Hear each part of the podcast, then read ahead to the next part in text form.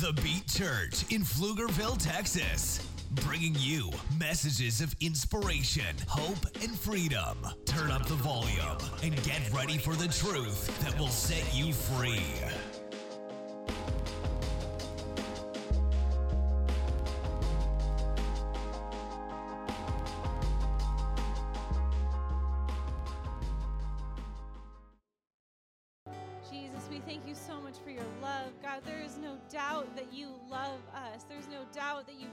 About us, Jesus. God, if you can care for the lilies in the field, if you can care for the birds, if you can feed them, God, you can take care of us too. God, you can love us. Uh, you can lavish your love upon us, God, just like you do for the birds, God. And who cares about birds, God? But you do, and you care about us too, Jesus. God, I thank you for your love. God, I thank you for showing up with us today, God. God, your presence melts away every fear, it melts away any anxiety and depression, God. And I thank you for being with us this morning, Jesus. Amen. Amen. Thank you, worship team. It's always amazing. Jesus is always here, but there's always a difference when you just worship and the Holy Spirit is just so present, and I love it. Um, so thank you, worship team. Amazing. Thank you, Jesus. Um, so I have some announcements for you guys. First of all, tithes and offering. We have a box in the back that you can go ahead and drop in check, money, um, credit card, whatever. We take all forms. So um, go ahead and drop it back there. If you want to log on to our app or online, um, you can also give through those options as well. Um, and uh, my next announcement is if you guys, I know it's like, you know, everyone has a phone. So we have this really cool app. It's called the Beat Church app.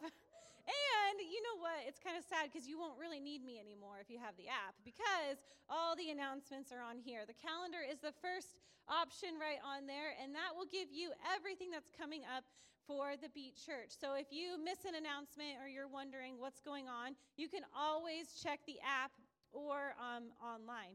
So um, what we have happening this week is community groups. So Tuesday night, 6:30 our community groups. If you've never been to one, I encourage you to check one out. We have one at the Elliott's house and one at our house, both on Tuesday nights at 6:30. We eat dinner and we always hang out and have fun, talk about something. Um, I guarantee you that you will leave encouraged, you'll leave full, uh, not only physically, but uh, spiritually. You'll leave encouraged and feeling lift up. So come check out a community group this week if you've never been. Um, we also have Growth Zone happening. That's Wednesday morning from 10 to noon. So if you are a business owner, entrepreneur, you can come check that out. Um, it's also a very encouraging place to come. Um, that's Wednesday morning, 10 a.m. to noon. Then we have the men's Bible study breakfast, which is Saturday morning at Hat Creek. They meet at 8 a.m. That's 8 a.m. to 9. Um, come enjoy some food and fellowship and talking about the word. And then uh, we also have my favorite announcement is the ladies are taking a day trip to Salado, or how Courtney pronounces Salado, my new favorite. Uh, so Salado is happening on Saturday at 10 a.m. We're meeting here at 9:30 change that. We're meeting here at 9:30 and then driving out there together. So, if you're interested in going, please talk to Laura because we do need to just make sure we have reservations for lunch and make sure we have everyone getting a ride. So, talk to her, but those are All right. So, um a couple things. Uh, Donnie just uh, got me, and I hope I do this right, but he just said the, the tryouts for worship is the first Saturday of March. So if you're wanting to get on worship, and it might be February, but I'm pretty sure he said March, but he just caught me as he's heading out. So if you, is it March? First Saturday in March, okay? So if you're wanting to get on the worship team, you're wanting to do some stuff, just be here at the church first Saturday in March. What time is that, Donnie? 7 a.m. p.m. 7 p.m., okay? Just be here at 7 p.m. If you really want to make sure that you get on and it works out really well, do what Justin did and camp out early. So he did to get his ammunition and his and his uh, weapons of warfare. Right? How early did you go? Two hours and 15 minutes before they open, and you were number two in line. And how many people actually got some kind of ammunition? The first four people. So he was number two in line, and only four people got ammo So they did all leave with grocery carts full, so blame them for the shortage. Um, that's pretty cool. Or you could be smart like Carlo and buy it all online. There's different people have different different uh, things, or you can camp out. Why are we talking about ammo? It's just interesting. You know why? I'll tell you why. I'm going to get into my sermon, but can I just tell you this because we're in Texas? That is a good reason. I went on a trip. This is true story, okay? I went on a trip uh, about two weeks, three weeks ago, and I thought, you know what? What's just kind of the state of the world right now? Maybe I should take my gun. I do have a gun, um, and I have shot it a couple times. Uh, just FYI. And so I got my gun, and I said, I'm taking this thing with me in my car. And so I went and got my clip out, and I went to get my bullets, and I'm like, I'm going to get all my bullets, and I'm going to make sure I'm safe, you know, because I see the shows, you get in a firefight, right? I mean, what do they go through, like 100 rounds? So I get my gun, I can't find a box of bullets. I'm like, well, that's because they're in the clip. So I open the clip, oh yeah, there's bullets. And then I got the bright idea, I should probably count them. Like how many are actually in the clip, right? Because if I get in a firefight, I want to know when it will just be making noises and when it will actually be shooting stuff. Like when does it just get to click, click, click? Three. Three bullets. That's what I had in my gun. Three little tiny bullets. That's all I had. So I told my kids if there's four bad guys, I am in a lot of trouble. I only got three. So why am I saying that? The moral of the story is be prepared. Be prepared. Okay? That's it. You should know more than three Bible verses. Amen? So if something happens, you have four, because you might need four. Right? Jesus faced the temptations in the desert, and he had a verse for every temptation. What if you got faced with one more temptation and you were prepared to deal with? Okay? Read your Bible, okay? Amen. Let's go have lunch. Okay. Powerful. There's a lot there if you just hold on to that piece and you just suck on. Okay. Father, thank you for this time together. Lord, we thank you for your word. We thank you for your church, God, which is all of us gathered together. And we just ask, God, as we get into your word, that you will help us, Lord, to hear it, to understand it, to process it, Lord, and then to actually live it out. We thank you for it. In Jesus' name, amen. All right, we've been talking about Jesus and about knowing him. And so we've gone through kind of just uh, the beginning of time, and we went through a little bit of the prophecies and the promises in the Bible. And now uh, we're actually going to start getting into the words of Jesus. And so we all know Jesus because we've all seen his picture, right? We've seen that. Um, we've seen some carvings of Jesus. Um, all these things, we're like, oh, well, there's Jesus. And the reality is a lot of times that what we see, even as the pictures of Jesus, isn't really what he looked like. And so we have these images and these ideas of him and also, we've been told what he's like.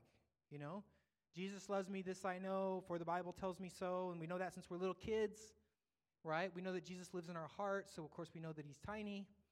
And we have all these different things that we know about him. Okay, we know that whenever we need a friend, that Jesus is there. Okay, but when you actually get in and read his words, it starts to open up. Me and Kyle have been doing this, right? Every morning. And um, we go on there and we read the words and we talk about it, and it's like, man, this is challenging. This is challenging. If you think about it, why would anyone take a little Jesus who just wants to be your best friend and who looks amazing, has fabulous hair, and hang him on a cross? Why would anybody want to do that? Like, what sense would that make? Could you imagine that? I mean, first of all, it'd be very hard to get a tiny Jesus up there and to hold him and put a little nail in there. That's hard.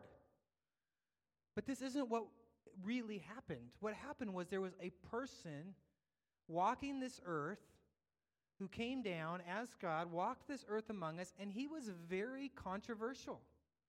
He challenged people. He challenged their heart. He challenged their mind. He challenged their way of thinking. He challenged their way of living. He challenged sinners. Well, we know that because Jesus, you know, has come down to fix sinners. He challenged religious people that thought that they did everything right, did everything well. And at the end of the day, when the end of his life came, there wasn't anybody really that wanted to stand with him. They threw him on a cross. They actually wanted a, a murderer to be released from prison. Instead of him, when they were given the choice, they said, Give us Barabbas, release Barabbas. And they sent him out, and they left Jesus in there.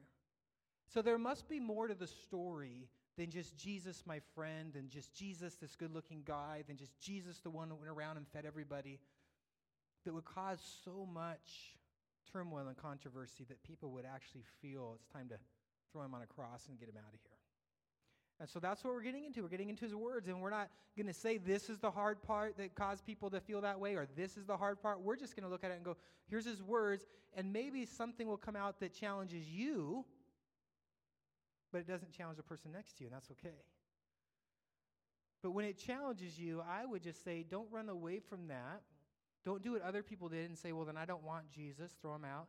But let it work on your heart. Think about it. Why is this challenging me? Why is this working on me? And today we're going to jump into those starting in Luke chapter 2, verses 46 to 52.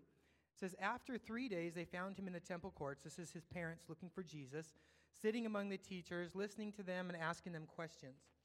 Everyone who heard him was amazed, moving this because it's popping a lot, at his understanding and his answers. When his parents saw him, they were astonished.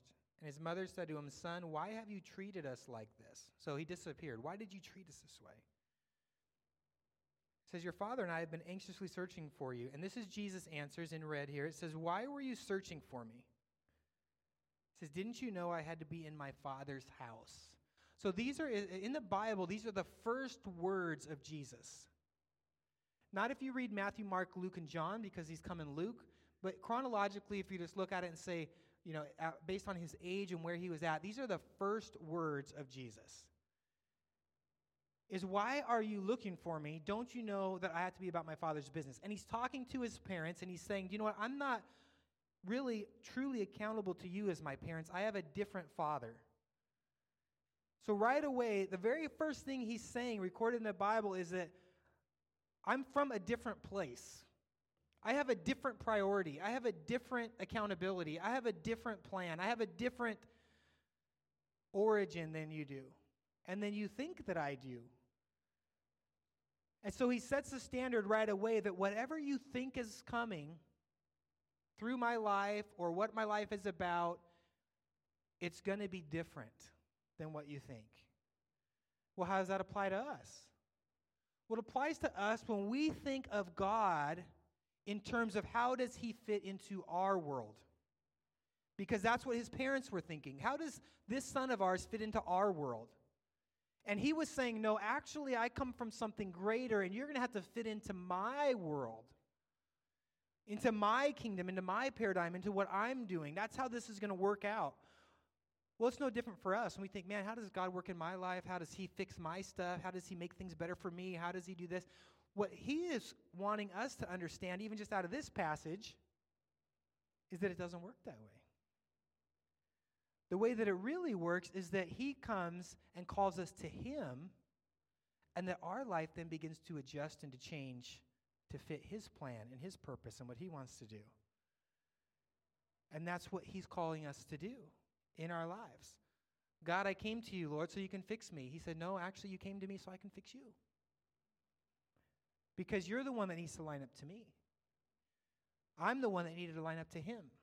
And so that's what he calls us to do. When we get in the Word and we pray and we get a verse of the day and it says, Man, God wants to bless me. Yes, God wants to bless us. Okay, but first, he wants to cleanse us, he wants to change us. He wants to have a surrender. He wants us to submit our life to Him. He wants us to begin to do what He's called us to do, and He wants to bless us out of that. But it's in alignment with who He is. And so we look at that verse uh, out of Luke, and then we move on to Matthew uh, chapter 3. This is the first words that he has in Matthew, and that's what we're doing. Is we're just looking at each gospel. And we're seeing what his first words are in each gospel. Matthew chapter 3 says, Then Jesus came from Galilee to the Jordan to be baptized by John. But John tried to deter him, saying, I need to be baptized by you. So this is Jesus. He's coming, and John is a is a prophet and he's a religious leader and he's baptizing people so that they can get ready for the kingdom to come. And Jesus comes and says, Hey, baptize me. And John's like, I can't do that. He's like, You should baptize me. And this is his words. He says, Let it be so now, for it's proper for us to do this to fulfill all righteousness. So his first words as he's getting ready to head into ministry, his first words as he's actually like here coming into adulthood and moving into where he's going to be known and seen and begin to do God's work is his very first words are no, I have to surrender to the purpose and the plan that's in place. Well, what's the message to us? Well, the message to us is that when we jump in and we want to move forward in what God's called us to do, man, God's given me a heart for this. God's given me a passion for this. I feel like God wants me to go this direction to do this thing. Man, I just see all this vision that God's given me. Sometimes we jump out and we want to just jump out and start running in faith before we actually go through the process of surrendering ourselves to Him. Saying, Lord, this is the area of my life I know you want me to surrender, but I'm already moving on to the mission because I know ultimately all you want is for us to get the mission done. But that's not what He wants. What He wants is us to get the surrender done first because then He's going to work through us and through our life. But I got to move on to this stage. I know this is what you have for me, so I'm just moving forward. God, I know you're with me. I'm supposed to start this business. I'm supposed to be in this relationship. I'm supposed to do this ministry, whatever it is. When he's saying, well, first there's surrender and you get things ready and we move forward. But Jesus modeled it and said, you know, I'm going to do this because it's right to fulfill all these things first. We're going to line up. We're going to get things right. We're going to move forward step by step. And so Jesus lays that out. So first, he lays out that first you're going to have to line up to my priorities. And then, second, he models and says, This is how it's done. We're going to surrender. We're going to lay things down. We're going to walk things out this way. John chapter 1. This is the first of Jesus speaking in John. Verses 35 to 38 says, The next day, John was standing with two of his disciples, and he looked at Jesus. This is still John the Baptist. And as he walked by, he said, Behold the Lamb of God. The two disciples heard him say this, and they followed Jesus. Jesus turned away and saw them following, and he said to them, What are you seeking? What are you looking for? Right? A lot of times, people, we come to church and we run into the building. It's like, okay, I'm at church, or I'm at this Bible study, or I'm at whatever place it is that's religious, that maybe God's there, you know, because God's not anywhere else. He's only in religious buildings. If it doesn't have a cross on it, then cross God off. He would never go there right? Well, we know that's not true. But we go to wherever we think we can get connection with God in our prayer time or whatever, and we're like, okay. And this question that Jesus asks is, what are you looking for? Like, why are you here? Why are you following me? What is it that you want out of this relationship? What is your expectation? What is it that you think is happening? Where are we going right now? So, have you thought about that? What is it that you're really seeking from God? Well, I don't know. I know that some areas of my life are a wreck, and I thought if I come to church, it just might get better. Well, I don't know. I just, my spouse told me I need to show up at church and be there. I don't know. It's scary outside, man. Culture is kind of losing its mind, and I just it feels safer here. You know, whatever the case might be. You know, I just feel like I'll be a bad person if I'm out there, but if I come in here, then maybe I'll be okay. Like, what are you actually looking for? in your relationship with God? What is it what is the reason that you have prayer time? What is the reason that you open your Bible? What is the reason that you show up at church on Sunday? Is it just to put money in the blue box? Amen, Pastor Art. That's it. Or is it something else? Why do you show up? Why are you here? because nobody else can answer that question for you. In this case, for his disciples, for a majority of them, they were asking him to fix their circumstances. That's what they were really after. They were looking for a Messiah that was going to come down, take over, throw their Roman oppressors out, establish a new kingdom, and they were hoping to be a part of that, like be one of the top you know, people in his cabinet. We're going to be some of his top officials we just stick close and we walk this out. That's what's going to happen. And there was this, this idea that's what he's going to do for them. But he's asking them up front, what is it that you want? Because he already knows that what they're going to get is not what they're looking for. He already knows their heart. He already knows what's happening in their mind. He already knows that they have this expectation that he's going to fix their world, but that that is not going to happen. He didn't come to fix their world. He didn't come to fix their circumstances. He came to get into their own life and to fix their heart and to fix their mind and to begin to change them from the inside out, and that they would be a part of changing this world over time and changing this kingdom, but that that's the direction it was going to go. But before they even get too far, he didn't just say, Oh, come on, let's all go running, let's just be together. He's looking at them and he's saying, Why are you even following me? In churches, a lot of times now, we don't do that. All we want is as many people as we can get in a seat. Man, we need everybody. Well, why are they here? Well, who cares? Let's just get them here. Let's just get them here. I mean, churches have juggling before in their foyers. They have carnival stuff. I mean, anything that just gets people in the door. That's all we want. Just get them in the door. Let's get them there. People were chasing Jesus down, and he wants to know why are you here? Because our why matters. It ends up dictating what comes out of that. It ends up dictating what the relationship looks like long term.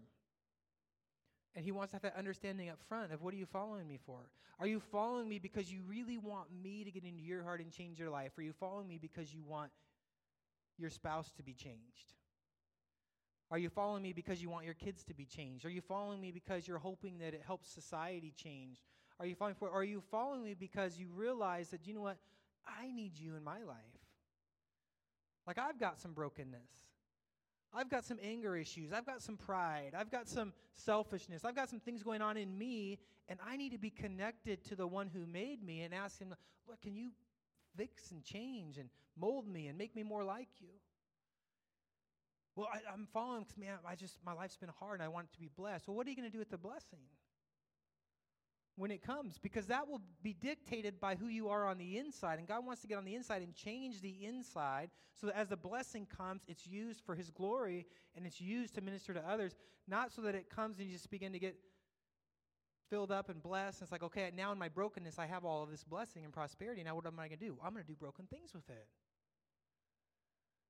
Because He's trying to get at the inside. But this is what He's asking them as they follow. Luke chapter 4, this is verse 16 to 21. It says, He went to Nazareth where he had been brought up, and on the Sabbath day he went into the synagogue. And as was his custom, he stood up to read the scroll of the prophet Isaiah that was handed to him, and unrolling it, he found the place where it is written. I'm just going to pause here for a second and just say this. I'm going to reread one line here, and I just want you to listen to it. It says that he went into the synagogue as was what? His custom. Okay, the synagogue was a church. Okay, so this idea that everyone has, this modern idea that Jesus didn't need church, Jesus didn't like church, Jesus just wandered out in the fields, and that nobody needs church, it's not true.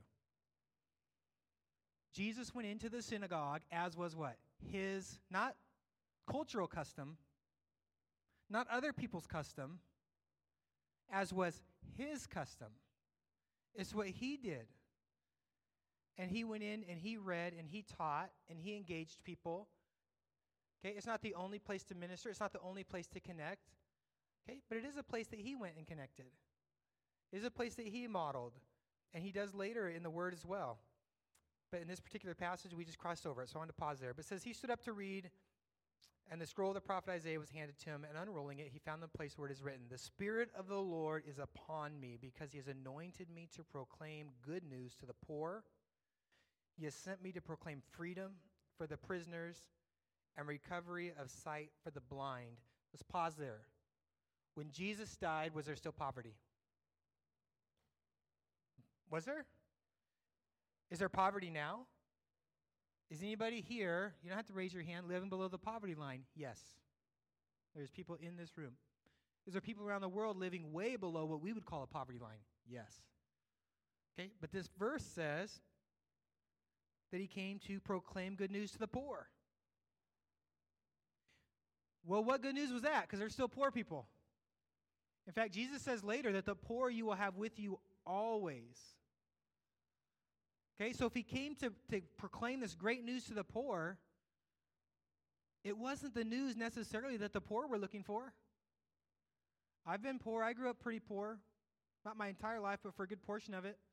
You know, my bedroom used to be on our porch with tarps around it, and I just lived out there on the porch and didn't have a lot.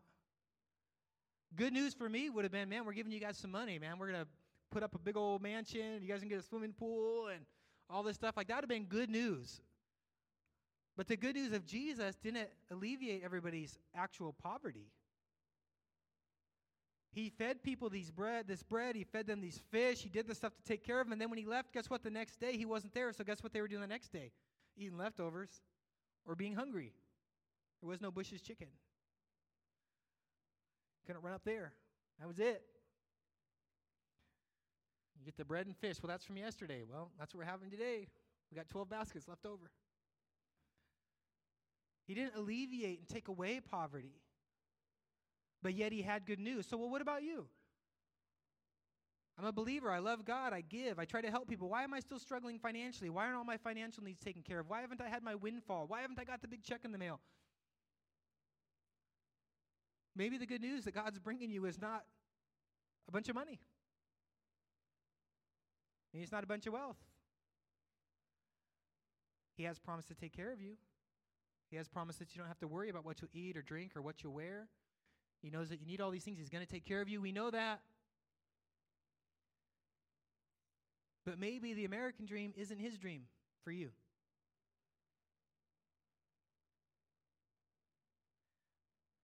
Maybe you're right where he wants you to be. At this time, in this season, in this place. I'll just tell you one benefit of moving around in income brackets because I've been all over the place. As an entrepreneur for 20 years before we did church, I've been all over the place. All over. My wife and I, and some of you have heard this story, but my wife and I had people over for dinner back in 08 and the real estate crash, and banks are closing, things are closing all over the place. We had people over for dinner, and I told my wife, I said, hey, we got our friends coming over for dinner tonight and all their teen kids, and we're going to eat at our house. She says, well, what do you mean? What are we going to feed them? I'm like, we got food. She's like, no, we don't. I'm like, well, get some. She's like, we don't have any money. We have credit. She's like, no, we don't, not anymore. I said, well, what do we have? Like, what do we have? So she looks through the fridges and stuff, and we have one pack of chicken. Pretty much that's all we have. A little bit of milk, a little bit, one pack of chicken. She said, we got some chicken. I said, great, we'll feed them chicken. And she says, okay. I get a call like an hour later, and she's like, okay, if they plan on using our bathroom, we don't have any toilet paper. I'm like, we don't have toilet paper. Like, this was before COVID. like, this is just poverty. I'm like, well, what do I do?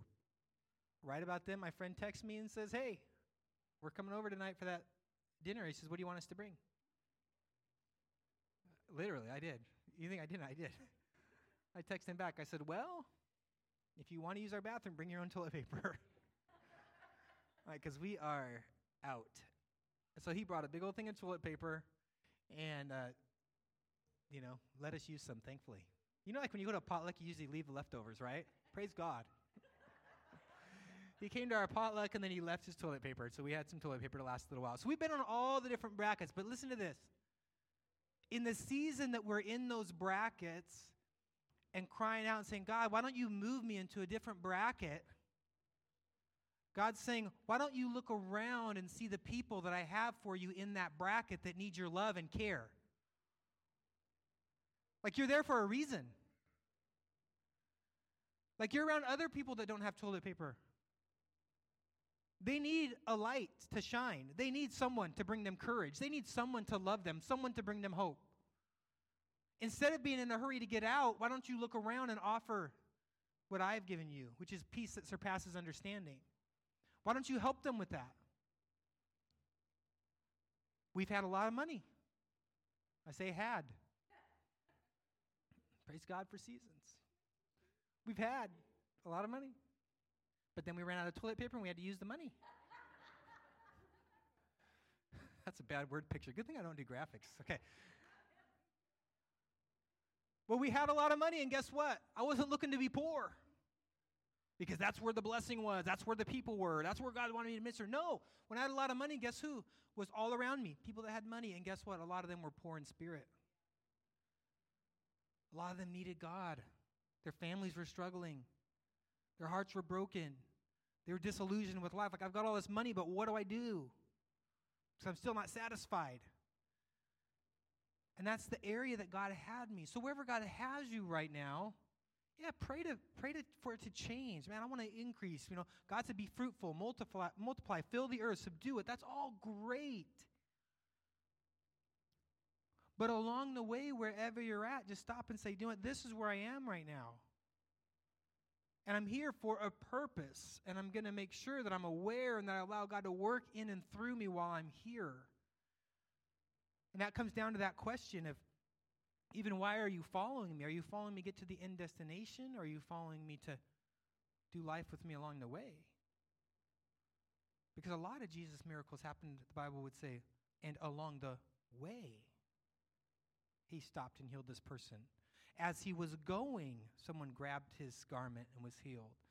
A lot of things were not at the destination. Uh, we have kind of a destination society, right? I'm going to get to this spot. I'm going to get to this spot. I'm going to get to this spot. It's along the way that stuff happens. You know, I think of Nicole. She got a bakery. Fact, bread. I think I bought bread from you today. So, hey, communion. Okay, well, I'm going to eat bread from you soon. So she bakes. Right now, her business is growing, and she's always thinking of new ideas to grow it.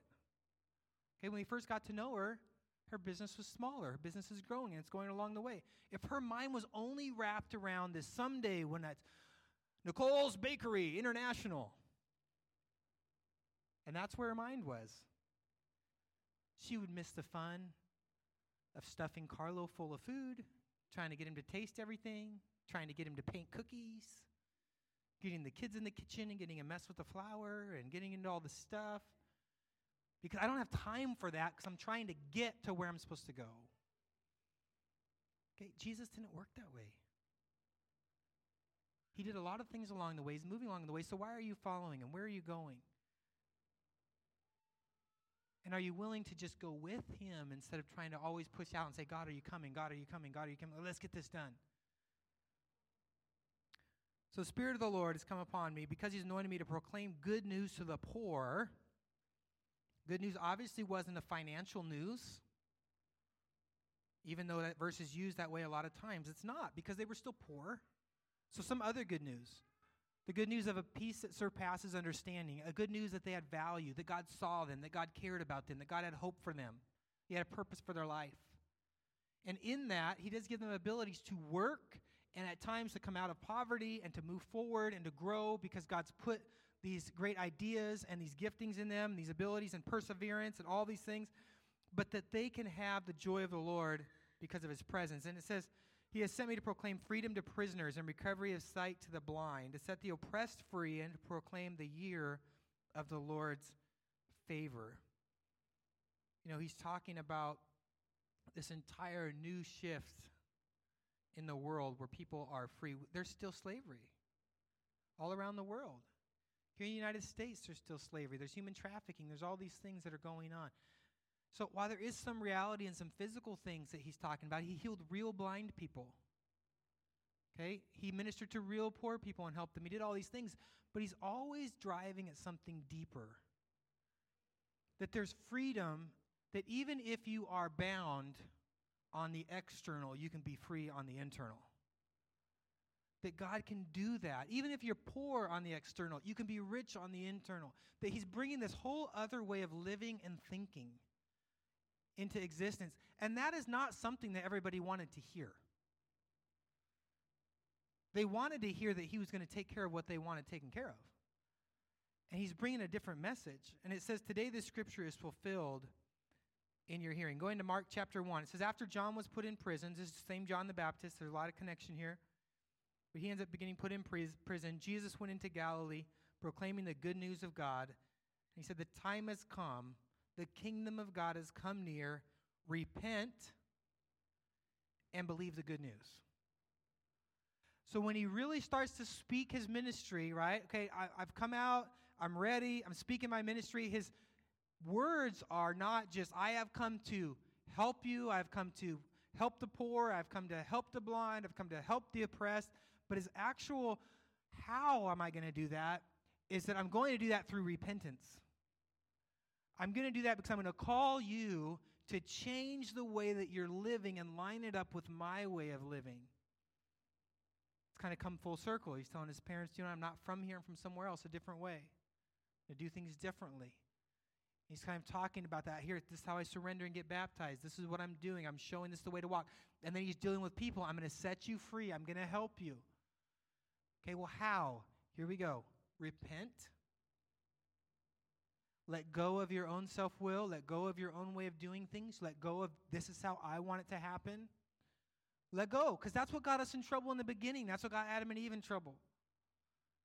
Is that they wanted that fruit, man. They wanted the knowledge of good and evil so that they could be like God. They wanted to be in charge. They wanted to make their own decisions. They wanted to do all their own stuff. And Jesus is saying, you know what? Repent of that and come back into a relationship where I'm in charge and follow my way.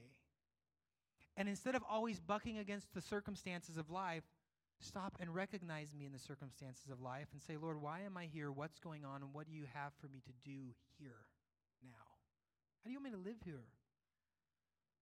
My marriage is tough. Okay, how do you want me to live in this? What do you want me to do?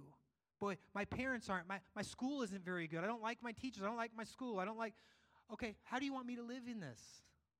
What's my impact as I'm here? What do you want me to do? And he wants us to be in alignment with him and to do that. And when we do that, the good news comes is that he's for us and he's with us. And that we do it by his strength and his power. And God begins to bring blessing in our life and through our life because we're in alignment with him. Colossians 1 19 to 23. This is where we're actually going to get into some banking. My wife says, No, I took all of our checkbooks. I wrote like 40 checks this morning just for this demo and I cashed them all. Um, but we're going to get into some banking, which is one of my top skills. Colossians chapter 1, 19 to 23. For in him, all the, talking about Jesus, for in him all the fullness of God was pleased to dwell, and through him to Check out these words reconcile to himself all things, whether on earth or in heaven, making peace by the blood of his cross. So Jesus was reconciling us to him through the cross. He died for our sins, he brought reconciliation through the cross. And you who were once alienated and hostile in mind, so you're against God, doing evil deeds, he has now reconciled in his body of the flesh by his death. So he's brought us into alignment with himself in order to present you holy and blameless and above reproach before him. If indeed you continue in the faith, stable and steadfast, not shifting from the hope of the gospel that you heard, which has been proclaimed in all creation under heaven, and of which I, Paul, became a minister. Okay, that's a long passage. I'm just going to point out a couple things reconcile to himself. Do you know what the most important word is in those three words? Reconcile to himself. One of the most important words, I think possibly the most important word, is to, which seems like the least important. There's this idea that we are just reconciled with God, which is how we relate with each other, right?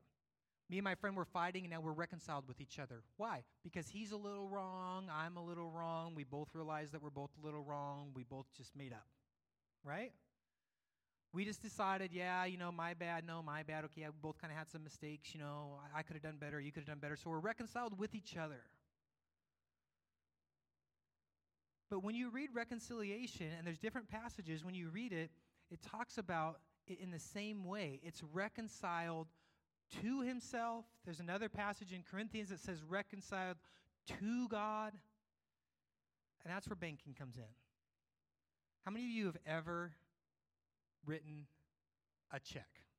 Just raise your hand. And I know some of you haven't. Is Matt in here still? Where, where are you sitting at, Matt?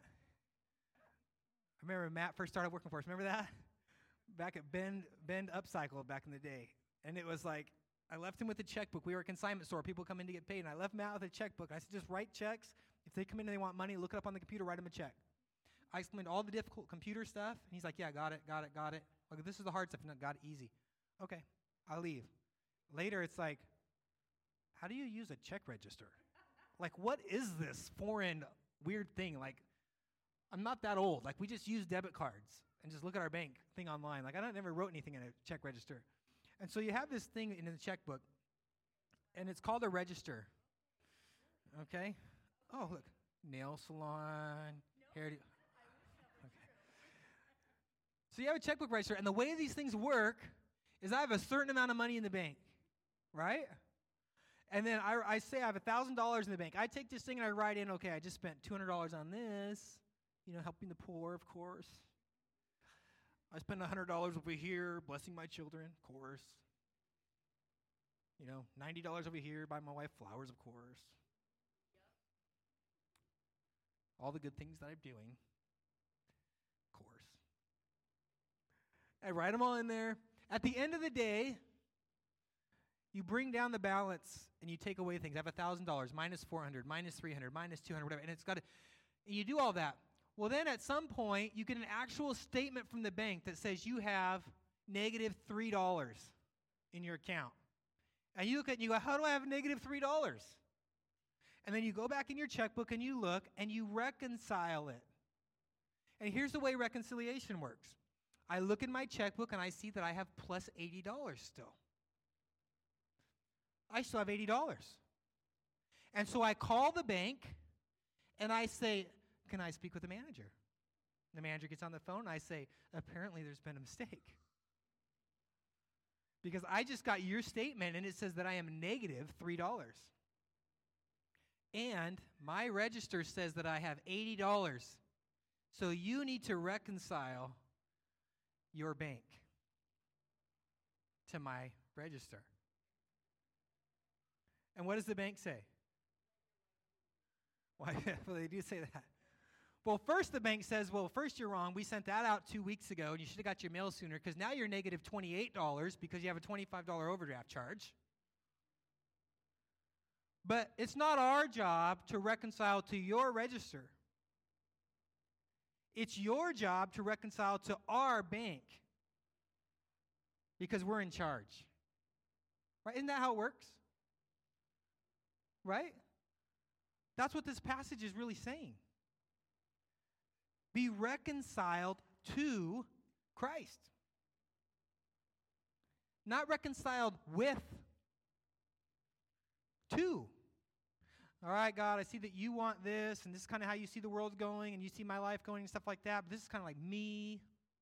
You know, we're like getting to know each other. Yeah, little you, little me. You know, let's find a good, nice little middle. Antichrist. Not Antichrist, Antichrist. So let's do that, okay? Let's just mix the two of us, you know? Have a little future that I always hoped for. And God's like, no. I don't care what you're showing in your register. Well, I want to do this in my life, and I like these types of things, and this is my heart's desire, and this is the way that I want to be, and somebody tried to debit me here, and I had a right to put some anger back in to balance my emotions back out. Like I'm doing all of my stuff. And I'm like, Lord, balance, come on, let's do this. And he's like, Well, I've got you at like negative a thousand right now. I'm like, come on. I'm like, plus a thousand. Can we just meet in the middle and say it's a zero balance and let's just both walk away? God's like, no. You have to come into alignment with me. Now, thankfully, through his grace, right, Christ has paid that for us to balance us spiritually, but he still calls us functionally to begin to walk out the life that he's called us to live. He still called us to do it, and this is how that works. We've had situations where we have to turn in everything to an accountant for our businesses. And when you do that and you put everything in, it has to be to the penny. How, how many of you guys spend pennies? Like, do you just go around with a penny? What can you buy for a penny? Why would you need to balance to the penny? What difference does that make? Well, it matters apparently. Right? Apparently it matters. And so we would get to those spots in our checkbook, and I tell my wife, I'm like, wait, we need to balance this. I give it to her. She just spent four hours looking through them. She's like, I'm going to find this penny. Now, two things happen. One, the second I give her that checkbook and that register and that bank statement, for me, it's balanced. Do you know why? Because she's going to do the work. She will. She's going to do it. And I know that she's good at it, and she'll get it done. She'll find that penny. And so I can walk away, give it to her, and I can be at peace. Okay? With God, we know it's out of balance. I can say, you know, I'm going to give it to Him. He's the one that reconciles. It's going to be at peace. But then here's the other reality. Somewhere when I'm sitting there watching the football game, There's like one minute left. Got the ball on the five yard line. We're down by two points. We're about to win. She comes in, powers the TV off, says, I need your help now. I'm like, for what? She's like, because you wrote these things and I need you to talk to me about it. We need to fix this together now. She's still the one with the smarts and the ability and the work, but she calls me in to participate in getting this thing sorted. Okay? God is the one with the ability and the grace and the cross and the work, but He still calls us in and says, Okay, I know that you threw it all on me, and that's great. I wanted you to do that, but now you're just off running. But I want you to come back because we're going to actually work this out now. Okay, we're going to actually work this out and change this in your life. And God calls us back in. So there's a little bit of a, a working on the process with Him after we've given it to Him that He wants us to do with Him. So, my question for you, and Don, you can come up now. You want to grab that? What we're going to do is we're just going to take a minute. We're getting ready to end here. But I want to take some time. Donnie's going to play a song. We're not going to, you know, do like hands raised and a bunch of stuff. But I want you just to bow your heads. He's going to play this song and sing the song that we sang today, Worthy of It All. And I just want you, with your head bowed and just between you and God, I want you to ask Him, say, Lord, is there something that's in my life in my heart where I have been asking you to reconcile everything to me, but where maybe you want me to reconcile to you. Something that you want me to bring in alignment to you. Something that you want me to adjust. Someone to forgive instead of asking them to come in and be the ones to make everything better for me, I just to forgive them somebody that I've been angry with for me to go and ask forgiveness of. Maybe an expectation that I have on my life, on my finances, on my kids, on my job, on my future, on my whatever, that I have this, but Lord, you have that. Maybe I just need to move it over. Because sometimes the constant striving and struggle and stress is because we're trying to make the bank come to our side. And it doesn't work. But the peace that surpasses understanding comes when we just move over to that side and say, okay, I'm going to come in alignment with where you want me to be. I have peace there. I trust you. I'm coming there. Help me do it. Amen? Okay, so he's going to play through this and just take a minute with your heads bowed and just have some time between you and the Lord. And then I'll come up here in just a minute and close us in prayer and we can grab kids and stuff. But just take that time. I believe God wants to speak to some people.